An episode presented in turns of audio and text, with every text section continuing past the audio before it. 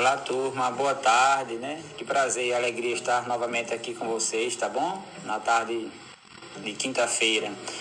Então, como é que vocês estão? Como é que vocês passaram esses dias? Espero que vocês estejam bem, com saúde, vocês e seus familiares, tá bom?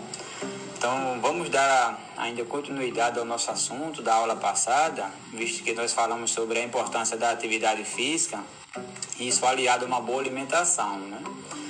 Então, é, eu trouxe no final da aula passada uma pirâmide, né? E não deu para concluir a minha aula. Então, agora vamos dar continuidade, vamos falar sobre é, é, a pirâmide alimentar né? e porque ela serve como referência para que a gente possa é, manter uma rotina, né? uma rotina alimentar saudável. Se a gente colocar em prática as sugestões é, aplicadas a essa pirâmide. Então, nós vamos falar sobre é, os oito grupos que tem nessa pirâmide alimentar, né? E porque é importante a gente se basear nesses grupos. Por exemplo, no grupo 1, a gente vai ver, na base da pirâmide, a gente vai ver que estão os alimentos energéticos, ricos em carboidratos, que são responsáveis pelo fornecimento da maior parte das energias que, de, de que nós precisamos, que são os cereais, que são seus derivados, como pães, macarrões, massas em geral, raiz e, tubérculos. São indicados oito porções. No grupo 2, no segundo degrau da pirâmide, estão os alimentos reguladores, que são ricos em vitaminas, sais minerais, fibras e água. São as hortaliças, as verduras. São indicadas três porções. No grupo 3, as frutas e os sucos de frutas naturais também são alimentos reguladores, ricos em vitaminas, sais minerais, fibras e água. São também indicados três porções. No grupo 4, no terceiro degrau, estão os alimentos construtores, ricos em proteínas e cálcio, ferro e zinco. Esse grupo também possui açúcar e gorduras, proteína, cálcio, ferro e zinco. São eles o leite, os derivados de leite, queijos, bebidas, lácteas e etc. Também são indicadas três porções. No grupo 5, os alimentos construtores ricos em proteínas e cálcio. Também possuem gorduras e colesterol, além de ferro e zinco. São carnes, em geral, e ovos. São indicadas duas porções.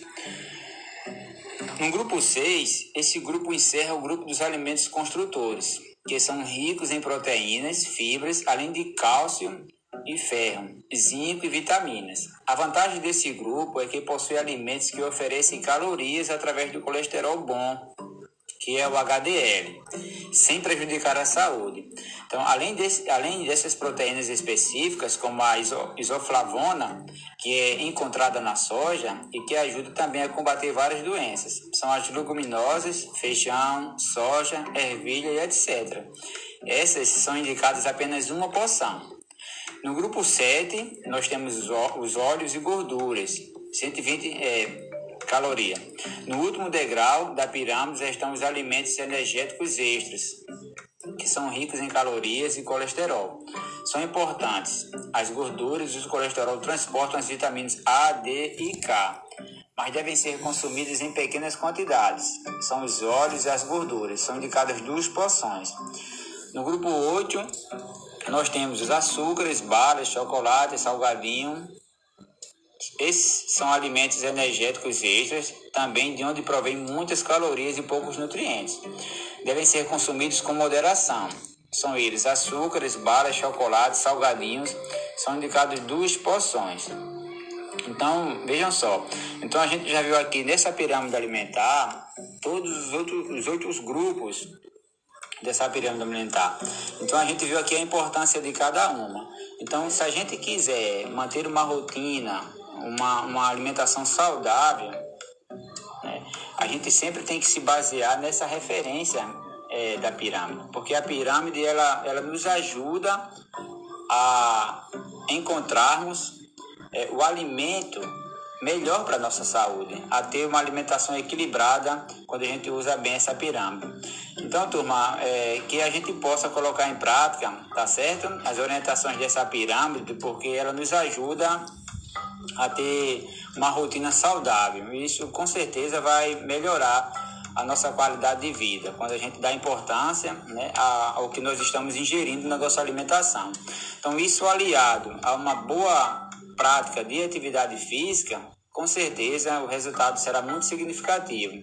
Vamos ter, manter a saúde em dia e, consequentemente, vamos prevenir muitas doenças. Então, ficamos por aqui com a aula de hoje. Foi um prazer estar com vocês, tá bom? E muito obrigado.